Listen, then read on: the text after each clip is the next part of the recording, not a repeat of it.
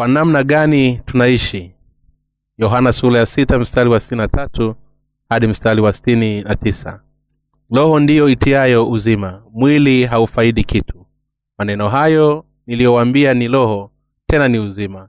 Lakini kuna wengine miongoni mwenu wasioamini kwa maana yesu alijua tangu mwanzo ni nani wasioamini naye ni nani atakayemsaliti.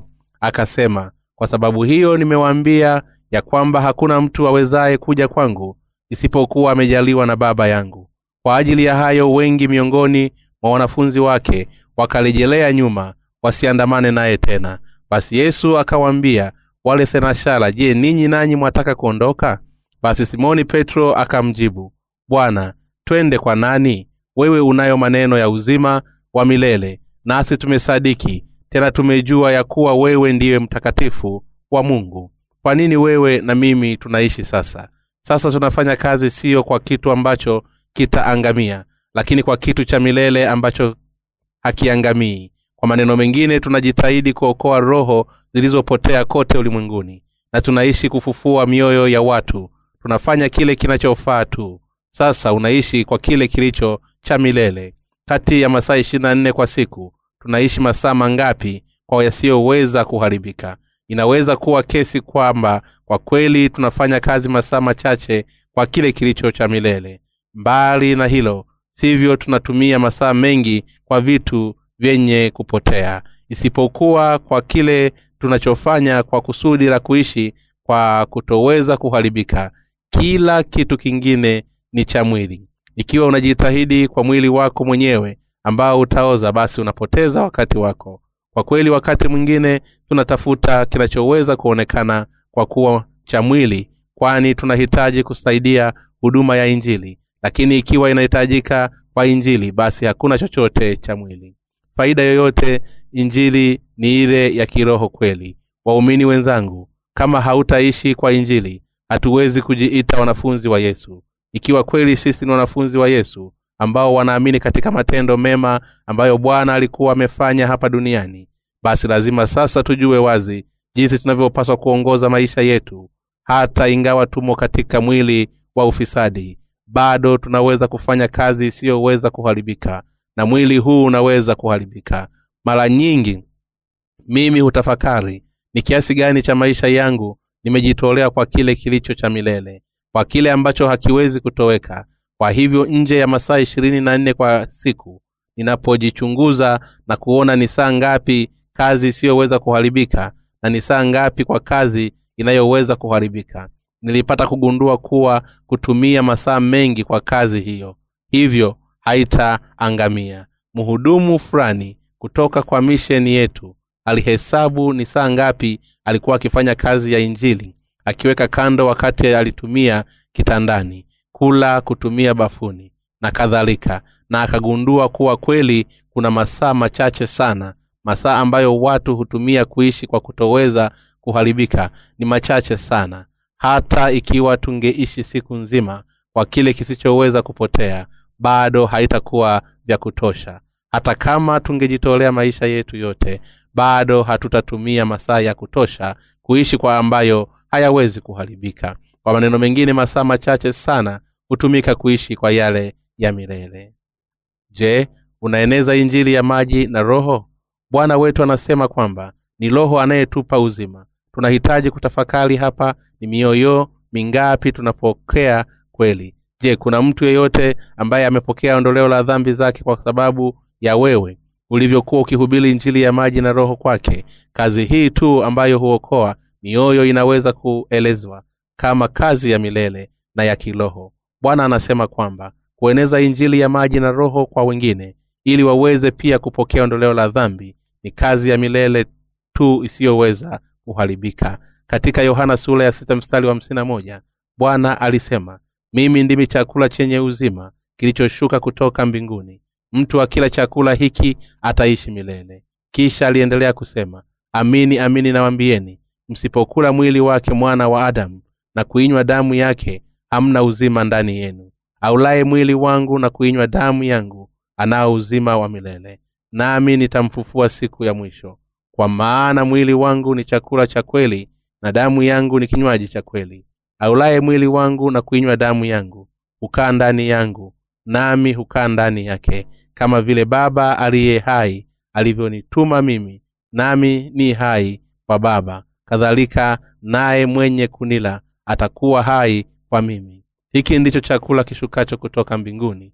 Si kama mababa walivyokula wakafa bali akilaye chakula hicho ataishi milele. Yohana sura ya sita mstari wa hamsini na tatu hadi mstari wa hamsini na nane. Kama hivi sura ya sita ya yohana inazungumzia juu ya jinsi bwana alivyokuja kama mkate wa uzima na ametupa uzima wa milele. Kwa maneno mengine sura hii inaelezea kuwa yeyote anayekula mwili wa yesu na kunywa damu yake atapata uzima wa milele. Wale watu ambao walijua kweli hii kwanza na kuamini kabla ya wengine lazima waeneze injili hii ya wokovu kwa kila mtu mwingine. Basi ndipo tunafanya kazi ya milele. Ikiwa tutaeneza vitu vyetu vitapotea vyote. Ni wakati tu tunapohubiri yale ambayo bwana ametufanyia.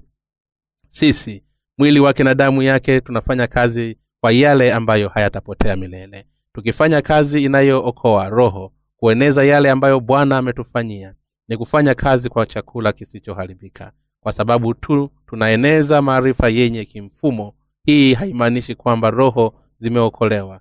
Ni wakati tu tunapohubiri bwana hufanya kazi ya wokovu. Inapoibuka kwa hivyo hufanya tu kile ambacho bwana ametuuliza kufanya ni kutekeleza kazi yake ya milele. Kwa maneno mengine kueneza ujumbe wetu wenyewe haimaanishi chochote. Bwana aliposema mimi ndiye mkate ulio hai ambao umeshuka kutoka mbinguni. Ikiwa mtu anakula mkate huu ataishi milele.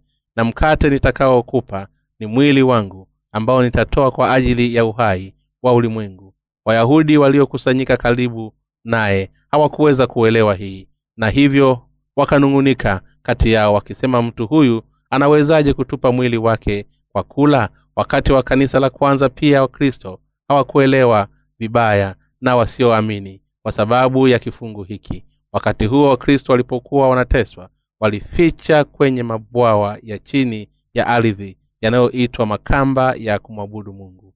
Na watu ambao walikuja kanisani walishtuka kusikia mhubiri alisema kama mhubiri yake. Mtu yeyote anakula mwili wa bwana na kunywa damu yake atapata uzima wa milele baadhi yao hawakuelewa hii na walidhani je watu hawa ni wavuta bangi? Wanawezaje kula kila mmoja bila kujali wana njaa? Vile maelewano yalipokuzwa wakristo isitoshe waliuawa katika kipindi cha kanisa la kwanza. Kanisa katoliki hufanya ushirika mtakatifu katika kila misa. Wafuasi wake hula mkate uliosambazwa na kuhani. Wanaamini kwamba wakati kuhani atabariki keki mkate huu hubadilika kuwa mwili wa yesu. Wanaamini pia kwamba wakati kuhani anaomba juu ya kikombe cha divai divai inabadilika kuwa damu ya yesu. Fundisho hili linaitwa transfusions kwa hivyo wakatoliki wanaamini kwamba wanaweza kupata uzima wa milele ikiwa watashiriki katika ushirika mtakatifu kula mkate na kunywa divai na hii ndiyo njia yao ya dini yao. Hii hata hivyo haina msingi kabisa kuamini kuwa yesu alikuja hapa ulimwenguni akiwa ameumbwa kwa mwili akaondoa dhambi zetu kwa kubatizwa akafa msalabani na kwa hivyo ametuokoa sisi kutoka katika dhambi zetu zote. Ni kula mwili wa yesu na kunywa damu yake. Yesu ametuokoa kutoka katika dhambi zetu kupitia injili ya maji na roho na ametupa uzima wa mungu kwetu kukubali injili tuliyopewa na mungu ya maji na roho. Ndani ya mioyo yetu ni kula mwili wa yesu na kunywa damu yake. Hakuna mwingine ila injiri hii. Ni mkate tu ambao unaokoa roho zetu. Hebu na tuchunguze wenyewe tuone ni kwa jinsi gani tunaishi maisha yetu ya sasa mbele za bwana. Kwa nini unaishi katika ulimwengu huu? Je unaishi kwa ustawi wa vitu tu? Hapana sio wewe. Ni kufanya kazi kuokoa roho zingine tunazoishi duniani. Bibilia inasema basi mlapo au mnywapo au mtendapo neno lolote fanyeni yote kwa utukufu wa mungu. Wakorinso wa kwanza sura ya kumi mstari wa moja.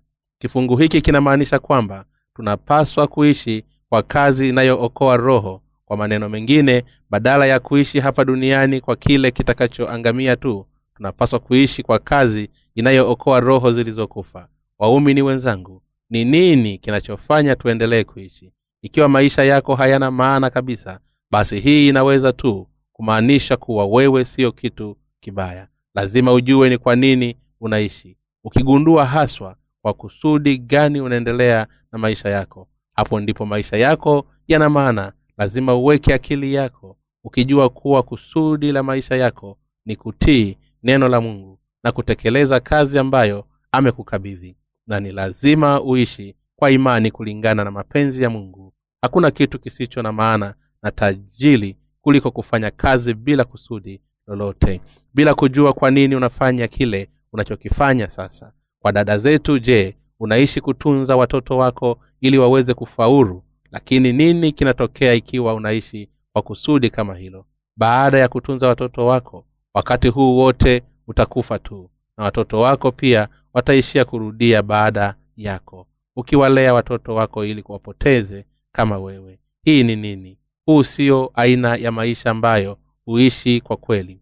Kwa yaliyo ya milele. Wakati ungali hai lazima utakutana na yesu kwanza na upokee ondoleo la dhambi zako. Na hapo lazima ufanye kazi ili kuokoa roho zingine. Lazima ujitoe kuelekea rengo kwa kazi ya milele. Ikiwa hujui ni kwa nini unaishi sasa ikiwa maisha yako yamepangwa wewe ni maisha yasiyo na maana yoyote. Wa, lakini licha ya hii watu wengi katika ulimwengu huu huwajui ni kwa nini wanaishi.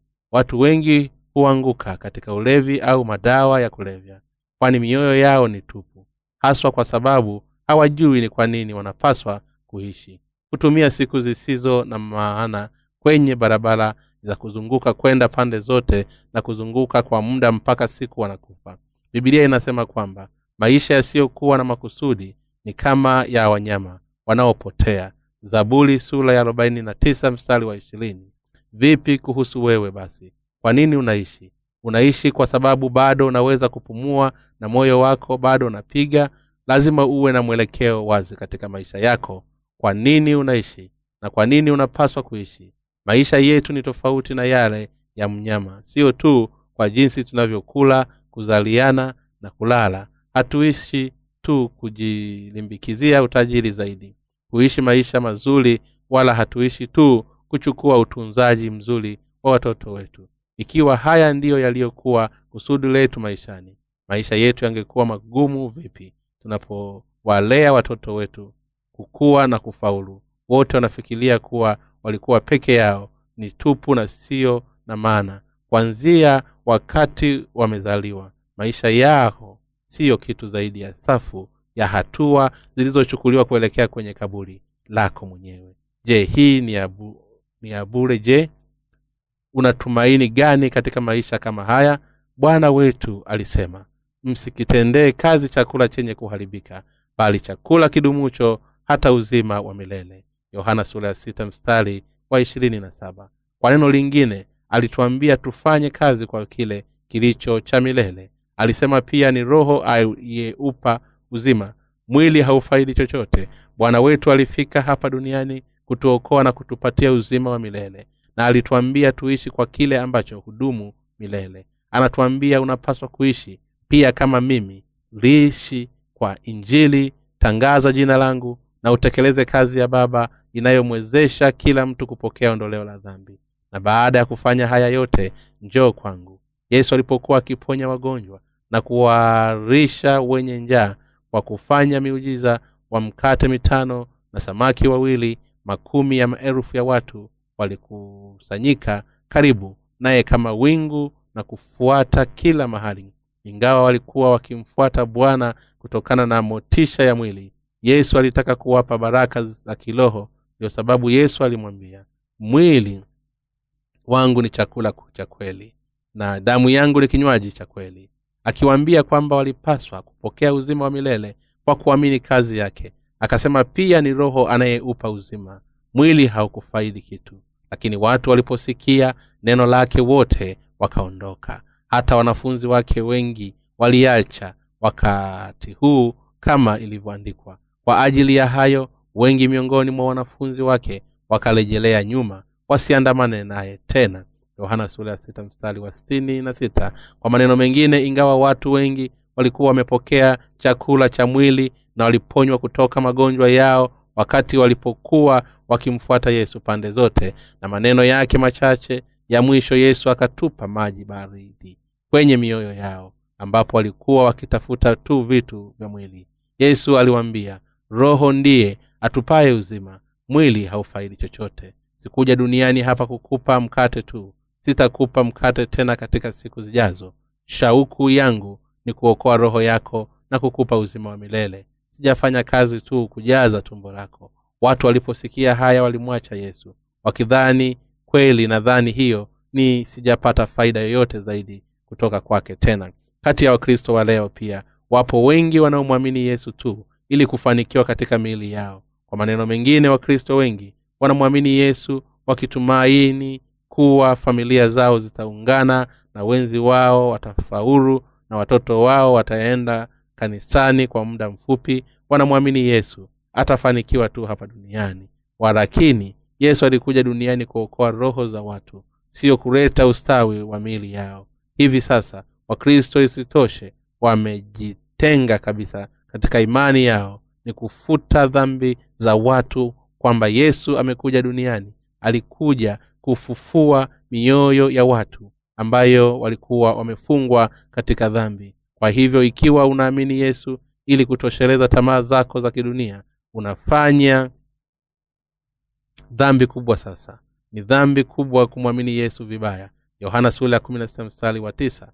Kwa hivyo ikiwa unamwamini yesu ili kufanikiwa hapa duniani basi unapaswa kubeba kila kitu chako sasa na kumwacha yesu mara moja ungekuwa bora kuishi tu katika ulimwengu kwa bidii na juhudi ikiwa unaishi kama hivi maisha yako yote basi utakuwa na uwezo wa kununua nyumba ili uweka paa juu ya kichwa chako na kuokoa pesa za kutosha kudumu kwa kustaafu kwako. Inakuwezesha kudhani hapa kwamba unapanga dora elfu mbili kwa mwezi kutoka kazi yako hata ikiwa unatumia dola elfu moja tu kwa gharama ya kuishi na kuokoa dola elfu moja zilizobaki kila mwezi kununua nyumba nzuri katika eneo lolote la mji mkuu. Itabidi uhifadhi kwa angarau miaka thelathini zaidi ya hayo. Ikiwa unaungua au kujeruhiwa basi utamaliza kutumia pesa zote ambazo ulikuwa umeokoa kwa miaka kadhaa hata ikiwa utaokoa kwa maisha yako yote. Yote ambayo utalazimika kupitia kwa watoto wako kama urithi hayatakuwa zaidi ya nyumba na gari. Baada ya kufa na kuacha urithi huu kwa watoto wako itabidi umwonyeshe nini mungu. Hutakuwa na kitu cha kuonyesha kwake. Je ungeweza kumwamini bwana? Kweli nilifanya nusu dola milioni nikiwa duniani. Hapana hautaweza kuonyesha chochote kwake. Bwana alisema kwa kuwa yeyote atakaye wanywesha ninyi kikombe cha maji kwa kuwa ninyi ni watu wa kristo. Amini nawaambia hatakosa thawabu yake. Marko sura ya mstari wa bwana atakukumbuka jinsi ulivyofanya kazi kwa ajili yake. Watu wachache kweli hufanya kazi ya milele ambayo haina kuharibika. Kati ya wachungaji isitoshe katika ulimwengu huu ni nadra sana kuona mtu yoyote anayeongoza hata kuzaliwa mtu mmoja wengi wao hawafanyi chochote katika maisha yao yote kwa sababu wachungaji wenyewe wanaishi kwa kuharibu na kuwafanya wengine waishi kwa vitu vinavyoangamia vile vile vinapokufa wote watapelekwa kuzimu ili kuoza milele. Ninakuhimiza ukumbuke yale ambayo bwana wetu alisema kwamba ni roho anayetoa uzima ametukabidhi kazi hii ambayo inatoa uzima acha tuungane. Kwa yohana sura ya sita mstari wa sitini na saba hadi sitini na nane basi yesu akawaambia wale thenashara je ninyi nanyi mwataka kuondoka? Basi wale thenashara je je ninyi nanyi mwataka kuondoka? Basi simoni petro akajibu bwana twende kwa nani? Wewe unayo maneno ya uzima wa milele. Yesu aliwaambia wanafunzi wake ikiwa unataka kwenda pia nendeni. Ni roho ambaye hutoa uzima alikuja kuokoa kila roho. Siyo kuponya magonjwa yako. Tunaweza kuona hapa kwamba petro alizaliwa mara ya pili wakati petro aliposema bwana tutaenda kwa nani? Unayo maneno ya uzima wa milele. Alikuwa akili yafuatayo. Neno lako ndiyo neno la uzima wa milele. Neno ambalo linatuokoa. Neno lako siyo neno la mungu. Ni kulingana na neno lako kwamba tumekuja kuishi milele. Na ni kulingana na neno lako kwamba tumepokea ondoleo la dhambi zetu furaha yetu na ustawi wa milele wote ni kwa sababu ya neno lako ndiyo sababu petro alikiri. Nasi tumesadiki tena tumejua ya kuwa wewe ndiye mtakatifu wa mungu. Yohana mstari wa na kile ambacho petro aliamini kilikuwa neno la uzima wa milele. Lazima tujue na kuamini yale ambayo bwana wetu ametuambia na lazima tuishi vizuri kulingana na hayo. Na kuuliza usipoteze. Maisha yako bule ukiishi kama nguruwe aliye na hamu ya kula na kunywa na kufa tu bila maana. Kwa kweli kabla ya kuzaliwa tena kupitia injiri ya maji na roho hangeweza lakini kuishi maisha kama haya. Kwa nini? Kwa sababu hatukujua maisha bora. Walakini sasa kwa kuwa tumekuwa watu wa kuzaliwa mara ya pili tunajua kuwa bwana ametuweka hapa duniani ili tupate kuishi kwa yale yenye thamani na kwa yale ya milele na kwa kile kinachookoa watu kutoka katika dhambi zao. Hii ndiyo sababu mungu ametupa kanisa lake familia zetu na kazi zetu pia na kuhimiza nyote muamini kuwa mungu ameruhusu hali zetu zote kutufanya tufanye kazi inayookoa roho kwa kweli lazima tuwe na ufahamu sahihi wa kiroho juu ya suala hili na kuishi kwa imani. Je wewe bado ni mchanga mno kiroho kwamba akili yako imewekwa juu ya vitu vya mwili? Ningewezaje kufanikiwa na kuishi vizuri hapa duniani? Kwa kuwa sasa sina dhambi nifanye nini ili niishi kwa furaha na familia yangu? Je hii siyo unavyotaka kwa vitu vinavyoharibika? Tupo duniani hapa kwa kazi inayowaokoa watu wengine. Mioyo kwa kazi ya kushuhuda neno la mungu na kwa kazi ya kunena injili lazima utambue kuwa ni kutukabidhi tume kuu inayoitwa kueneza injili kwamba mungu ametufanya kuzaliwa tena na kutuweka hapa duniani. Lakini kuishi kwa kazi ya kuokoa roho za watu na lazima tujue kuwa mwili haufaidi chochote kando ya kazi ya kutangaza injili ya mungu kila kitu kingine kitaangamia ni roho zetu ambazo zinaokolewa kwa kumwamini yesu. Hata ingawa miili yetu ya nje inaangamia viumbe vyetu vya ndani vinahusishwa siku kwa siku. Wakorintho wa pili sura ya nne mstari wa kumi na sita. Lazima tuishi kwa kazi inayookoa roho zingine. Lazima tuishi maisha yetu yote kwa kazi ambayo haitaweka milele. Ikiwa ni kazi au nyumbani lazima tufanye kila au kitu kwa kazi ya kuondoka roho zingine. Na lazima tuzingatie kila kitu kwenye kusudi. Chochote tunachokifanya lazima tufanye kazi ya roho. Waumini wenzangu ikiwa ni kula au kunywa nataka uishi kwa ajili ya kazi ambayo bwana amekukabidhi sisi je kwa nini mungu alikuokoa wewe na mimi? Ikiwa yote unayotaka kutoka kwa maisha yako ya imani ni kuwa tajiri katika mwili basi acha kanisa kimya kimya. Ikiwa upande mwingine unataka kuishi maisha yako yote kueneza injili na kusaidia na mungu basi unapaswa kuungana na kanisa. Ikiwa mtu ambaye amezaliwa mara ya pili kwa kuamini injili ya maji na roho anaishi kwa mwili wake tu moyo wake hautapata kuridhika yoyote wala mungu hatamwacha peke yake kuishi kama hivi. Ikiwa mpendwa wa mungu yeyote ataishi kupenda ulimwengu mungu atamfanya arudi kwake kwa njia yoyote inayofaa.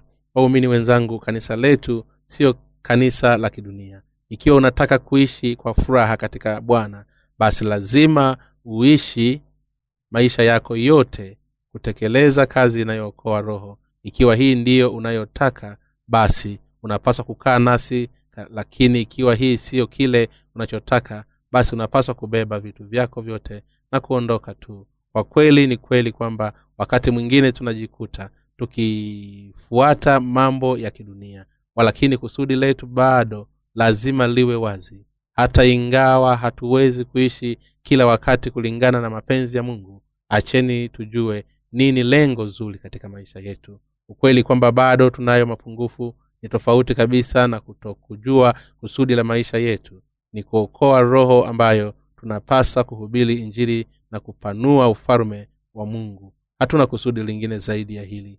Wenye haki lazima waamini na katika haki ya mungu na lazima waishi kwa haki hii pekee. Mungu wa mbinguni na akubariki.